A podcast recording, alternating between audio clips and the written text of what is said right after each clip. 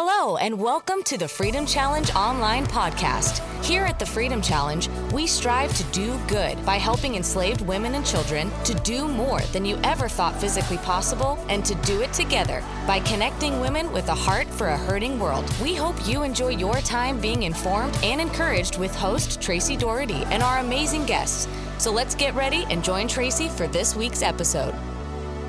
Hey, Freedom Sisters and listeners. Thanks for joining me again today for another phenomenal episode of our podcast, The Freedom Challenge Online. You know, we recently finished our first ever, first ever backpacking challenge relay. So we've done backpacking before, but this one, it was special because it was a relay.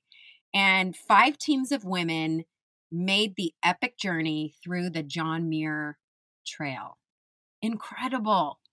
It started on July 18th and it finished August 17th.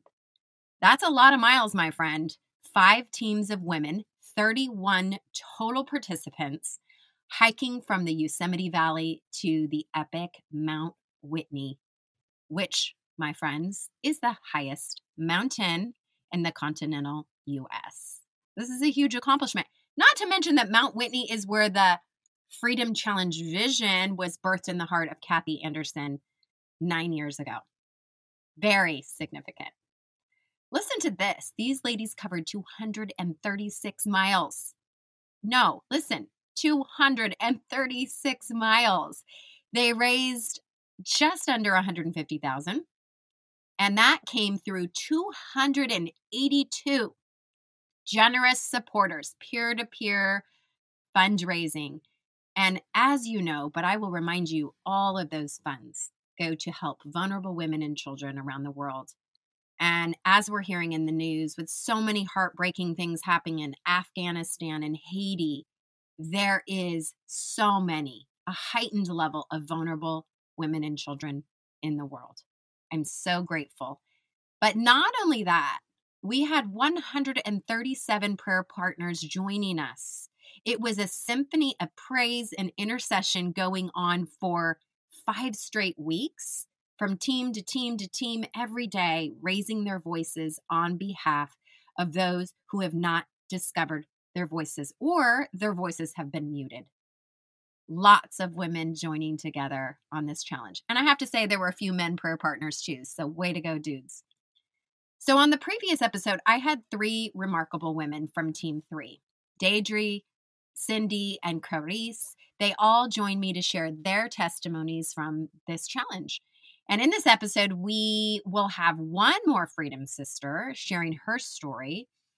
And I'm so honored and excited and heart doing little cartwheels to have Dawn Hesse come and join me and talk about her experience. So, Dawn, I have known for a long time. This sister has been in my life for a lot of years. Sort of one of those people that you have an ongoing history with, that it has had its peaks and don't talk for a while and then talk again. And so, her joining in the Freedom Challenge in this season and being a part of a woman who I greatly admire her life, but also have been able to be at the front row seat of the transformation that God has done in her in this particular season. It's been a highlight for me. And I know that you are going to enjoy hearing about her journey and her story. So I want to welcome Dawn Hesse. And Dawn, thank you for coming on today. So, can you introduce yourself to our listeners, share a little bit about who you are, who you love, what you do, and some things that you're passionate about? Hi, Tracy. Sure. Um, first of all, it's an honor to be here today and to talk with you. Um, I'm Dawn Hesse. I live San Diego, and probably my greatest passion is my family. I have three grown kids, and they've given me three amazing um, more kids. Uh, I have two sons and a daughter, and um, they have all given me mm. grandchildren. And so I have four grandchildren from five to 14 months old and one mm. more will be coming in January, and I'm super excited. Um, our grandkid team is three boys, two girls. When January, when our new little girl shows up, and so I absolutely love doing family. It's the thing that I think God um, knew I ached for, And so I love my family and I love um, spending time with them. But I also love what I'm doing now and being part of Freedom Challenge as well. Mm. I love how you love your family, Dawn. You, I mean, those of you who know me know that I would love to have a grandchild. And who knows, Drew, if you're listening to this, my only daughter, I ache for a grandchild. And every time I hear about your shared experiences with your little people, my heart flutters with anticipation for what that will be. And I don't know many people who have done the joy and the delight of grandparenting more than you and George. Like you both just light up when you talk about these little people. Pure delight. I love watching that in you. Hey, not to fill in the gaps here, but I do know that you're a pretty rockin' gardener too. and I'd like to make that as a notable thing about you because that's another thing about you, Dawn. When I listen to you talk about your gardening and you're working in the land and you're cooking and all of these magnificent things, you didn't brag about yourself enough. So I need to brag about you. This woman does home and feeding people and gardening and all of that so well. And I'm always inspired by these things about you. But I'm also inspired about how I've watched you join the Freedom Challenge and have been able to train with mm-hmm. you and just sort of be in community, which is a large part of what I think the vision of Freedom Challenge, that do it together part, provides is this talking, training, being on those trails, anticipating what's coming together. So, can you share some more about how you it came to be that you joined the Freedom Challenge and then why you have decided, you know, to do this challenge that you just did, but others in the future I'd love to hear more about that. Yeah, I Freedom Challenge came about 2019 when you invited me to go to Moldova, and it um it wasn't actually too far. It wasn't. It was pretty close to when we were going, and um, so it was a little um surprised and excited, but I was questioning. And I will have to say, my dear husband really encouraged me, and I'm so thankful for that and for George. Um, because he could he probably saw that I was coming to a place where my kids are grown and grandkids are coming and my time of having to manage a house and help him with business was was um you know I was kind of wanting of something and he he is always understood. I always want want to um do what God wants me to and I'd always been sitting sort of waiting the mom's wait sort of so to speak is you spend so many years um, working and helping others to accomplish and do what you see what you think and believe god has destined for them and your kids and your husband and so on. And so he strongly encouraged me to go on that trip to moldova and it transformed the way i saw the world. It was my first time and only time so far international trip I um, just the experience of traveling was new and exciting. Um, but I actually loved as we, we landed in Moldova. I fell in love uh, like almost right away with these people that um, were striving, but with the graciousness and a beauty that was for a very poor country. It was actually a very beautiful country in my mind. Um, and and it's interesting because just in what I looked up before going was it was the you know the Garden of Eden of Russia in the day, and it's very agrarian. Which, as you spoke about the gardening, my husband's name actually means farmer, and so um, George, and he he he is always farmed. He grew up on a farm, so that whole agrarian draw was very big deal to me. Um, then we got around 11 and 14 year old girls, and that was a bit terrifying.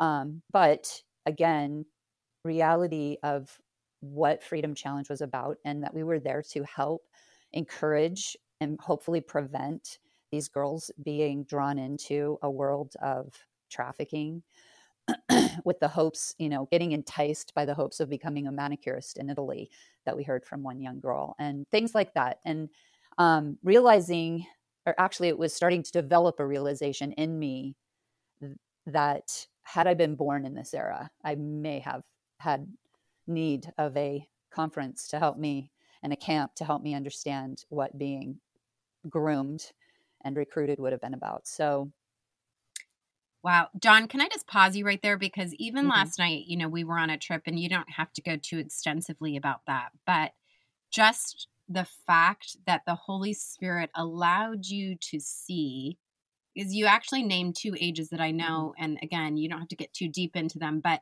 your vulnerability as an 11 year old and a 14 year old, I imagine that you being able to yeah. see in that context like raising your your eyes up as you just stated about god's protection over you in what could have easily yeah. been a groomed young woman to head into some of these lives that you would never have imagined so i i really um see that connection there in that story and you know just want to honor just take a moment even just to honor the lord in the process of him bringing further revelation to some places in your life that had been broken or had places of vulnerability as well.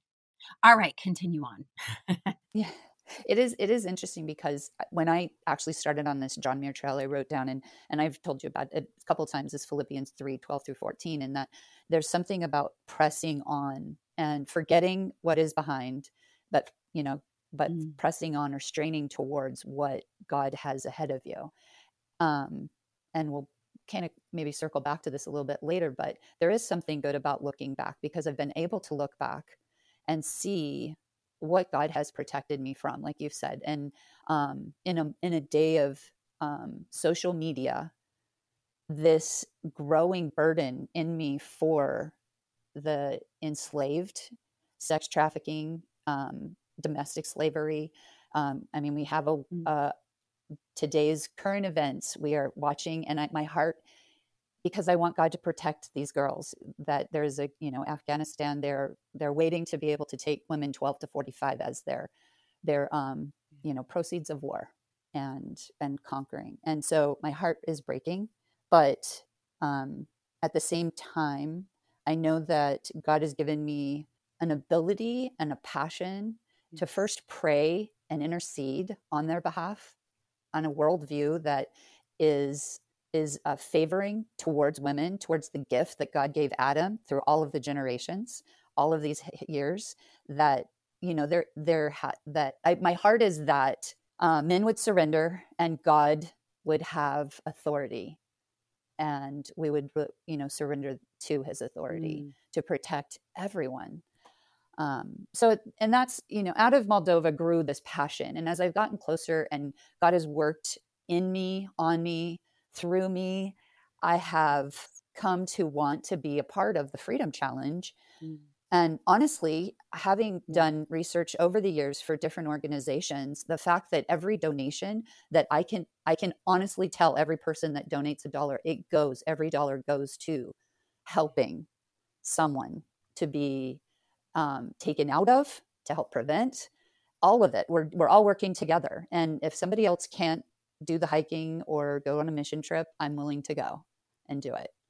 And so that's pretty much how i got involved. You you drug me into this and i am so glad i'm so thankful mm-hmm. um, because as you know the world turned upside down we went to moldova 2019 we came into 2020 and february we did a, a little hike that I thought I was going to die.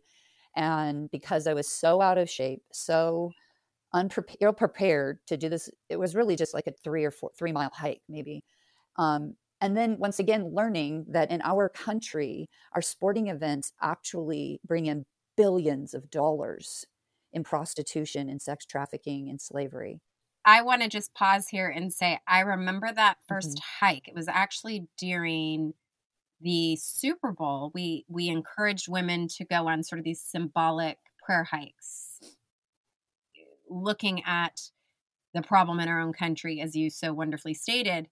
And I remember that first hike, year one, and the struggle on your little face. And then one year later, doing it again in preparation for what was Mount Baldy and then the John Muir Trail, and how much exponential growth in you physically, in your pace, in your perspective, in your worldview, all the things you said, but just being a person watching that and knowing what it cost you. I know there's been times that you've even shared with me how your family, your husband, your children are going, what's happening with mom? What's what's going on? Because you really you would say and you know i'm not trying to rat you out here that that exercising and engaging physically was not part of your spiritual journey. They were very disconnected. So I'd, I'd like to hear a little bit more about that piece before we continue on with the actual john muir trail well as i um I started actually Annie Phipps, who I met in Moldova. When we got home, I reached out because I knew she had done some other challenges and I was not really understanding fully what the challenges were, but I also knew that she hiked and reached out, mm-hmm. asked her if she would, you know, wanted to hike, and we did. Um, and I started developing a friendship with her, and she really helped train me and shape me and to believe that I could become physic I could physically exert my body and I wouldn't die. I wasn't going to have a heart attack. I wasn't going to you know, die of exhaustion. I was going to make it. And um, even though I really whined and complained, I, I feel like sometimes poor Annie had to um, drag me along as a toddler. I started to really realize the benefit of being in nature. Just seeing boulder formations, how rocks are laid, how, you know, your plants, indigenous plants, or um, doing a trail and it has a sign that's got a you know a, a cougar warning or bobcats and you realize there's wildlife. There's a whole ecosystem outside of you know my little track to trader joe's and you know my daily gardening or whatever i'm doing. There was such a bigger world outside of this and um, i started to realize that y- that's where you can really see god you can really hear him you can feel the holy spirit it's it is that yeah. that where um uh where the very rocks will cry out and worship him because when the wind is rustling through the trees and so on you you start to kind of hear the song and mm. um, a couple of times i've gone on hikes by myself which is super cool because you do get to you it's just you and you're breathing and talking to the lord and you start to hear things sometimes it's terrifying because i'm afraid you know something's going to jump out of the bush and scare me or there's going to be a snake or a rattlesnake or something. But mm. even in that i've i've come to realize that god created all of these things to dovetail together and work together. And so that's part of it's become part of my healing um, both physically um, you know i lost quite a bit of weight doing it um, changing my diet up because you can't eat junk food apparently and really hike unless you're on a backpacking trip which we'll get to that probably at some point too. Um, but thank you. But you you start to realize as a way of life in order to maintain you you have to change some things about physically. So in that physical changing it helped helped me mentally. And from a you know a physiological biological level it literally increased my serotonin levels because once you're outside in the sun your d all of these things happen. You, you know your your body starts to thrive. Yes and amen. I think of the scripture in him we breathe and move and have our being and it just ties together.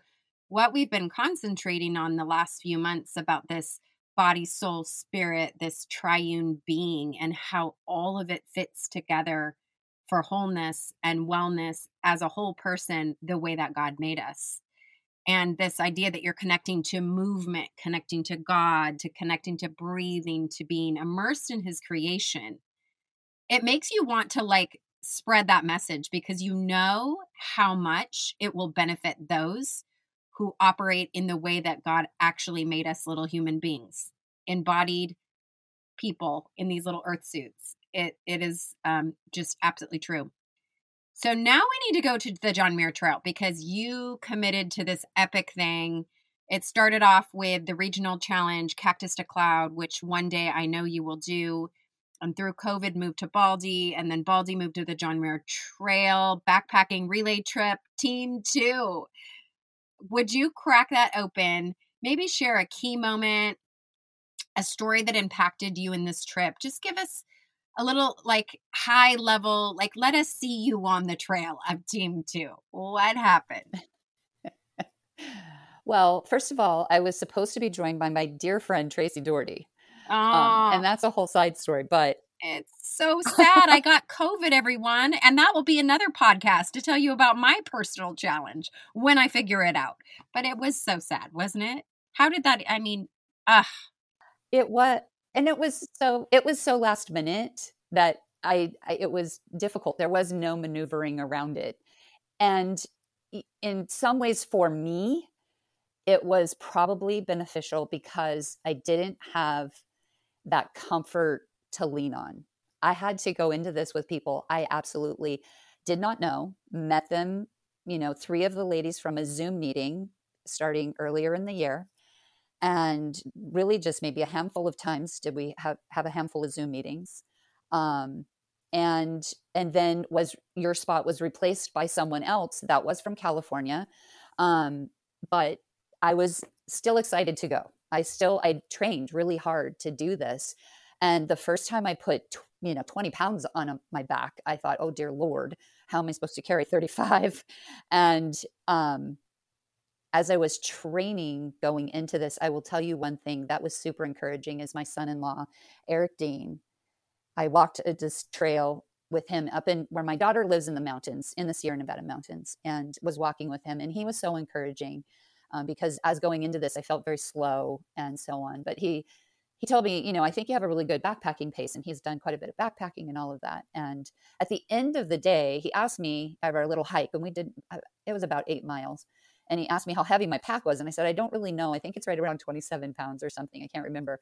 And he took it off and put it in the car. And he was like, oh my gosh, that's over 30 pounds. This is a 20.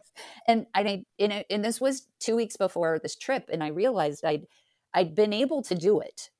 Um, so that was going into it However, when I get there on a Tuesday, on Tuesday prior to and Wednesday when I woke up with vertigo and vomiting, I was I felt devastated.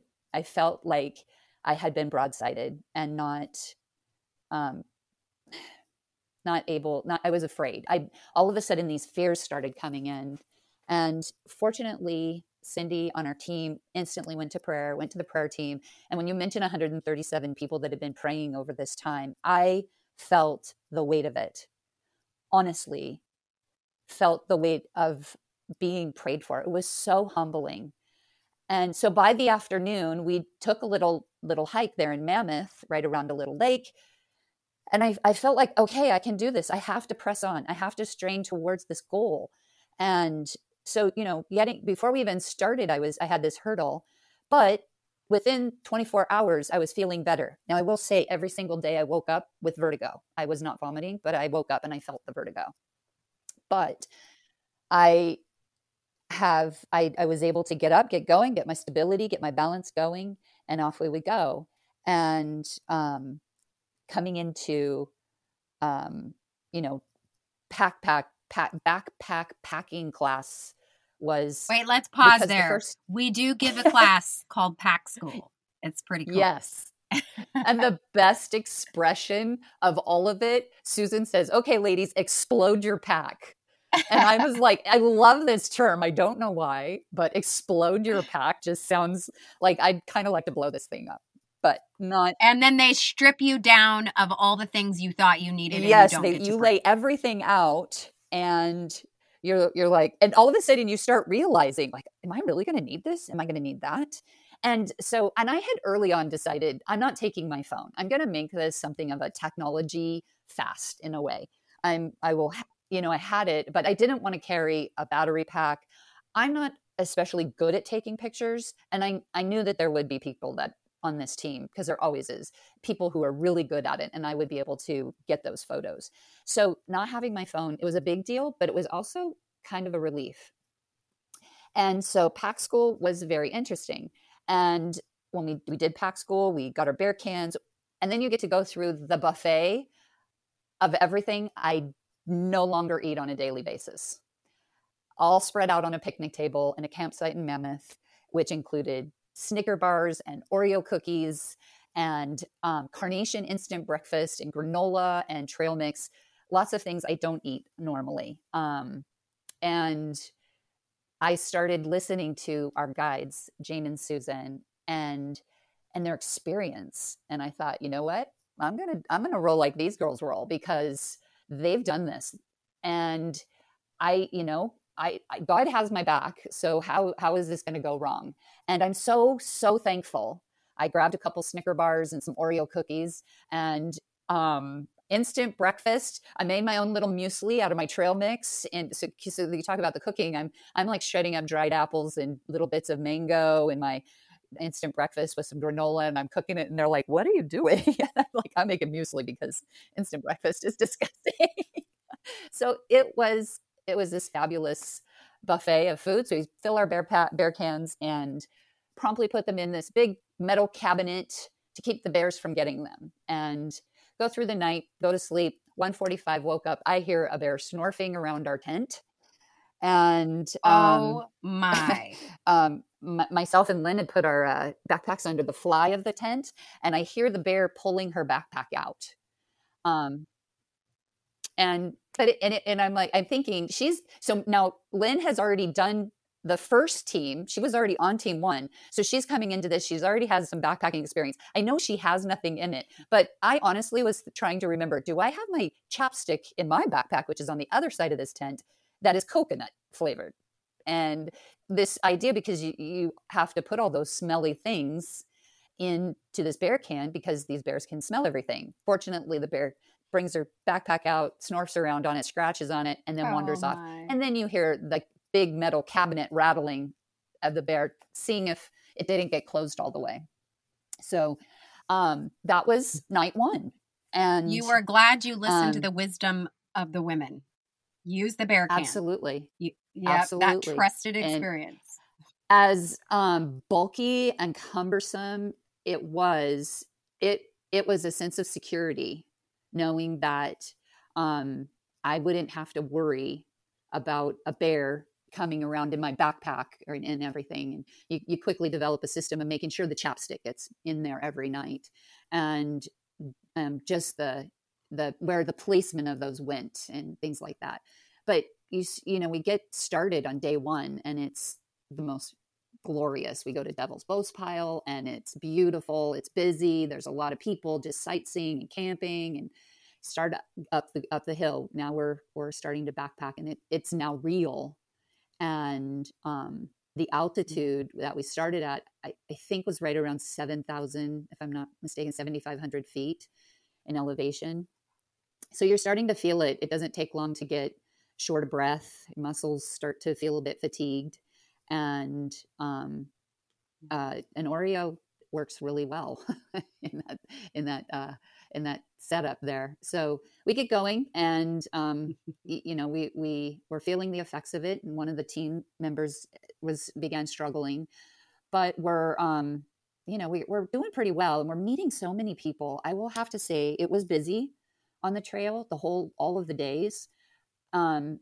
and because we were a group of seven people would ask, Are you guys together? and so on. So we had a lot of opportunity to tell why we were there and what we were doing and our whole purpose, we got to spread awareness, um, which was really encouraging because people were mm, encouraged that. that we were doing this and for the reason we were doing it. And so many people um, would say, you know, thank you for doing that. That's so needed. We, yeah, we need to do more to protect yeah. people, women and children, and and so on. And and so it mm. was mm. um, super encouraging sounds like you got to herald the message on the mountains right like that's true biblical like herald the message yeah who's going to react negatively to that message you know like people's hearts are bent toward yes that's right. That's wrong you know unfair and unjust.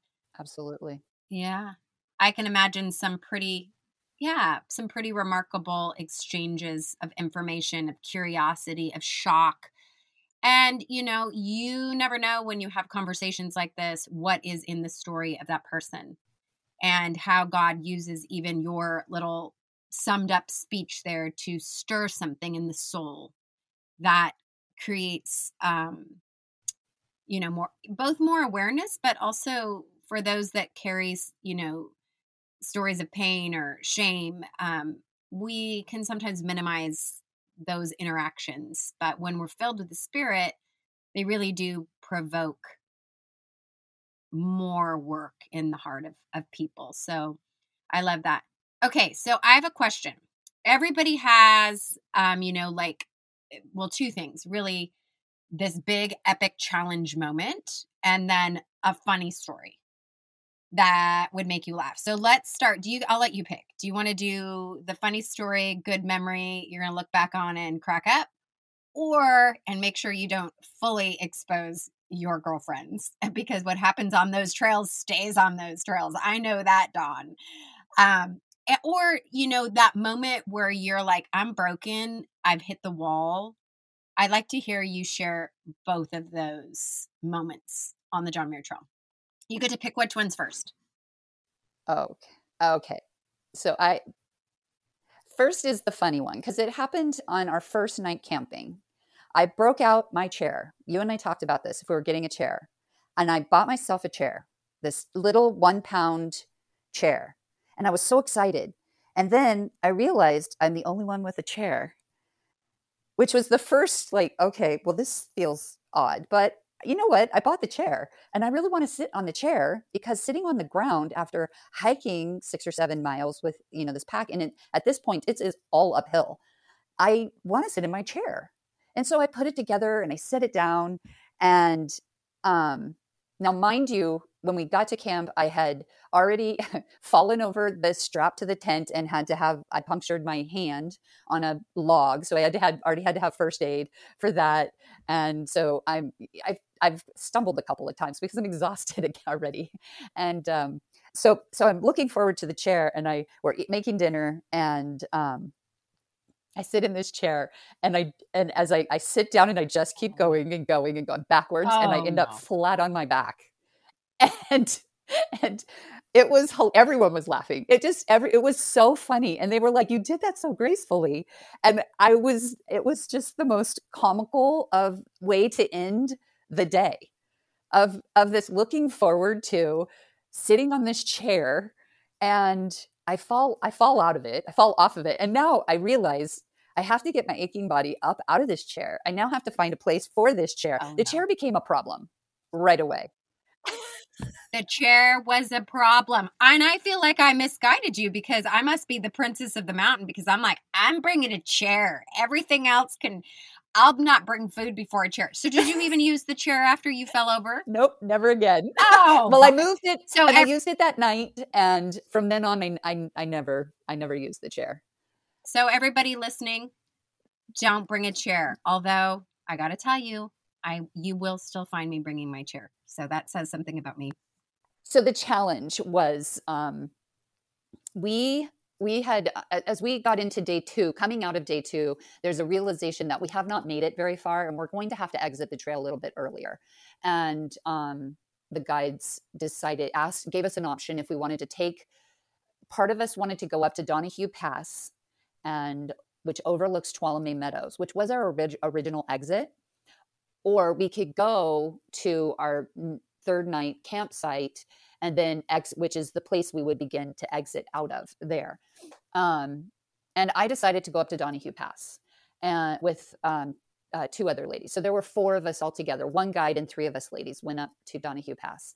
And we did however get to at our junction to our new exit got to drop our heavy backpacks and just carry fanny pack and water uh, for that part of the day. So that was nice uh, to be able to sort of what I, you would kind of call a day hike.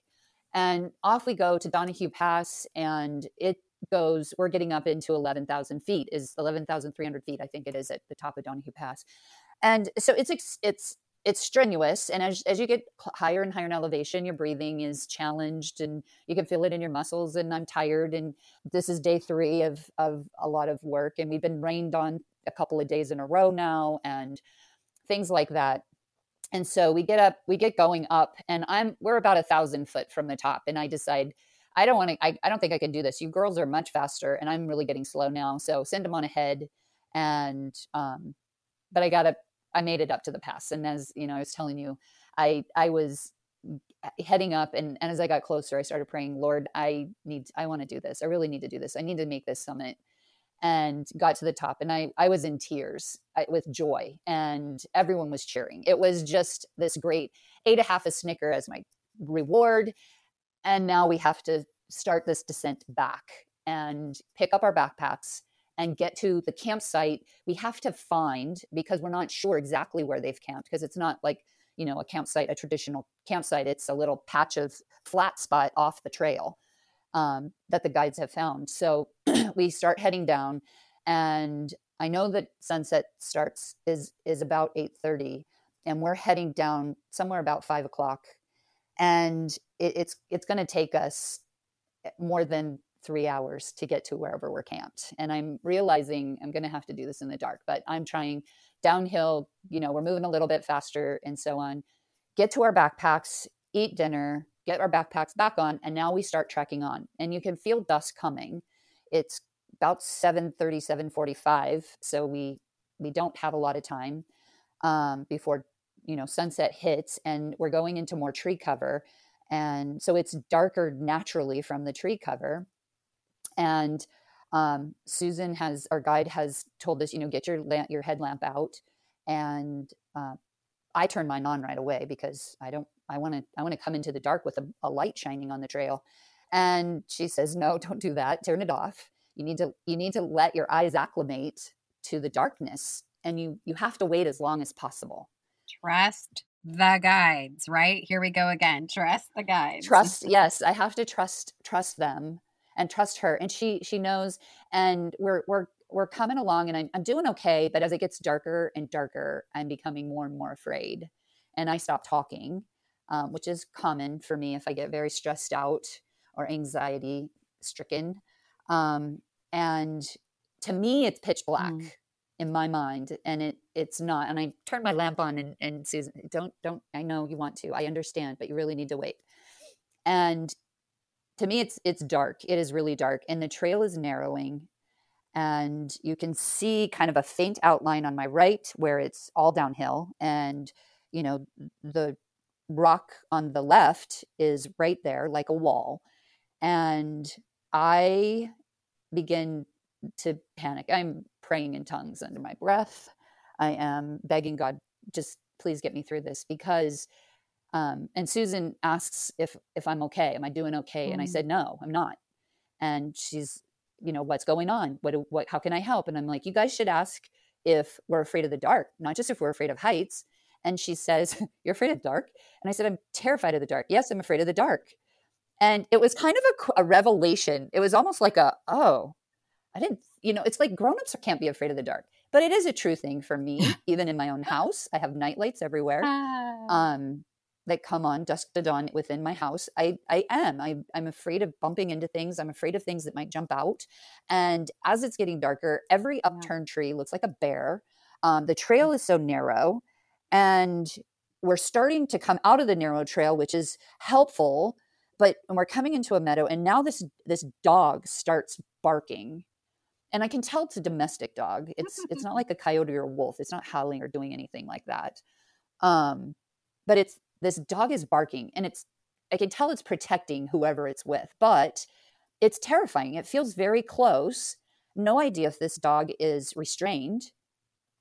Um, Susan begins to give instructions to Lynn, who's leading us on the trail, on how to defend herself from the dog if the dog should come and, and charge. So I'm, you know, we're listening to this instruction of how to defend ourselves.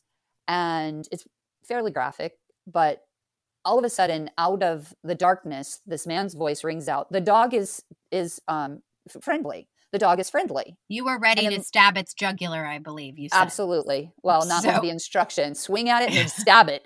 And and as as she said stab it go for the jugular you hear a man say the dog is friendly. And i say out loud it does well it, what is your friendly dog doing out here? Like come on. Yeah. So um the next day, we kind of laughed about it. But at the moment, I was terrified. Now I'm panicking a little bit.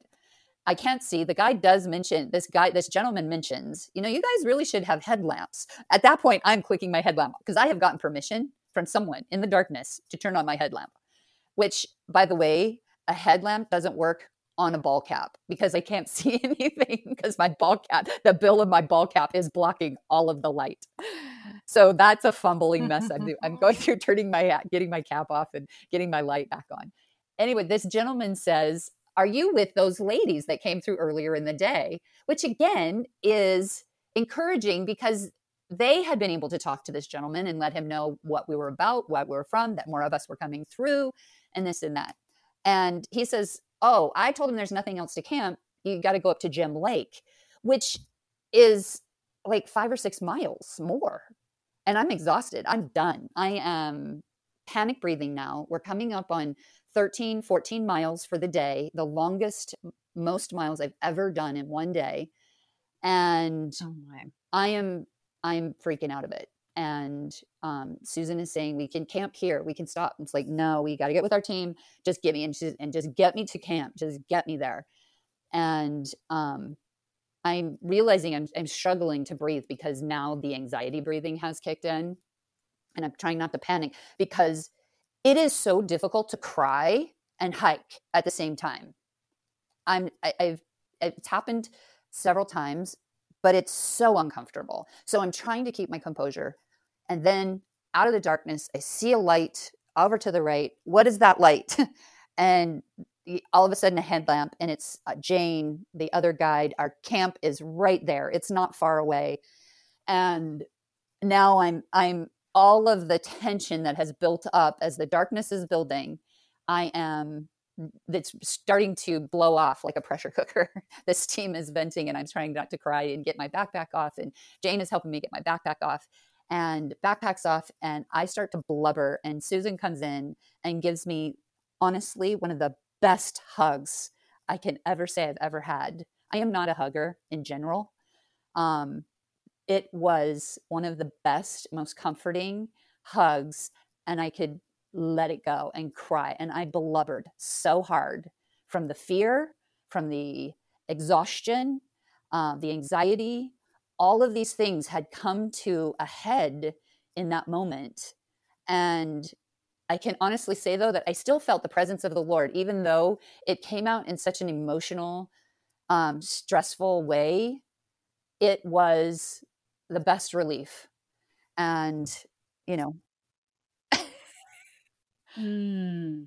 I can feel it in your story, Dawn. And when I'm listening to you, um, I, I think about just what it feels like to really experience uh, this, you know, limits in your capacity, in your options, and just this whole survival piece, and how that just lays yeah. over your story and the story of the women that you're standing for and speaking on behalf of and i'm i'm just encouraged yeah. by your words and i wish we had more time our time is coming to a close but thank you for you know your your colorful picture of taking us on this journey mm-hmm. i think i would like you to give our listeners just a simple encouragement why would they continue with the freedom challenge or join a challenge because they've never gone. I mean, listening to all of this suffering and transformation.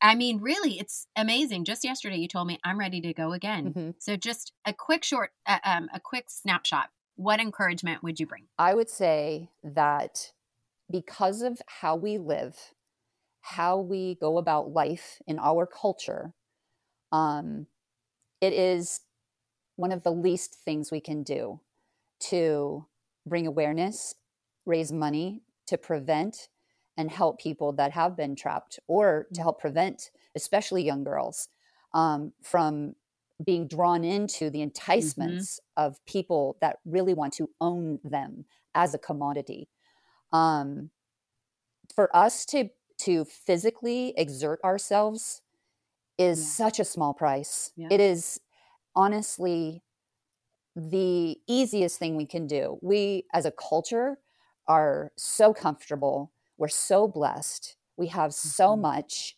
God has blessed us beyond measure. But may I say, in all of the stuff that I have, up to up to this, I lost I lost sight because of how much I have to manage. That it kept me busy doing Is it important? Yes, my family is the most important, and I have worked very hard for them. But you know what?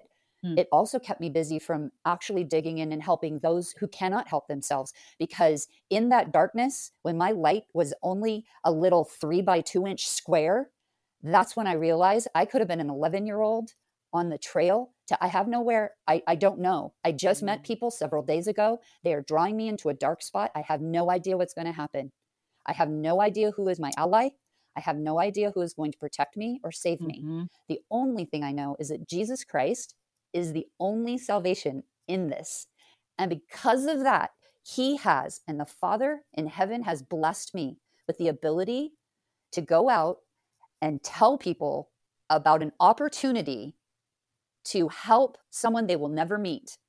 The women and children, mm. girls in Afghanistan right now, now, they need our help and prayers because we can't even get in there to help them physically right now. So, the least we can do is to get outside, hmm. go on a challenge, go hike a mountain, find out how to create one yourself. Maybe it's a personal challenge, maybe it's a personal goal. Mm-hmm. Um, I know for me, coming to a place where I needed to do something bigger than my little circle was important for me. So I would say, you know, mm. do one regional challenge. There's a always a level that's accommodating to anyone at, mm. at any physical place they are. The fundraising goals are really manageable. It, that's where I started and sometime we can have a whole conversation about raising money because that's the hardest challenge for it was for me and the most terrifying but in the end god always meets you where mm. he's asked you to go. He always does. Well stated. Well stated my friend. I'm so thankful to have you join us today to share your story. And i appreciate you Dawn hesse. And i missed you. I really missed you. Oh, thank you. Listeners, we have some challenges that are coming up. And as you've heard, these are experiences you won't want to forget and you won't forget. From the physical challenge of pushing your limits to the fellowship between like minded women to joining in praying and advocating and raising funds and awareness for vulnerable women and children, these challenges are a unique experience that will change your life check out our website. We have the Mount Kilimanjaro 10th anniversary hike coming up. Lots of regional challenges that will be posted soon. I encourage you to go and check those things out even now. And I want to thank you for joining us today, for joining Dawn and I. And until next time, let's continue to do good by helping enslaved women and children. Do more than you ever thought physically possible and doing it together by connecting with women who have a heart for a hurting world.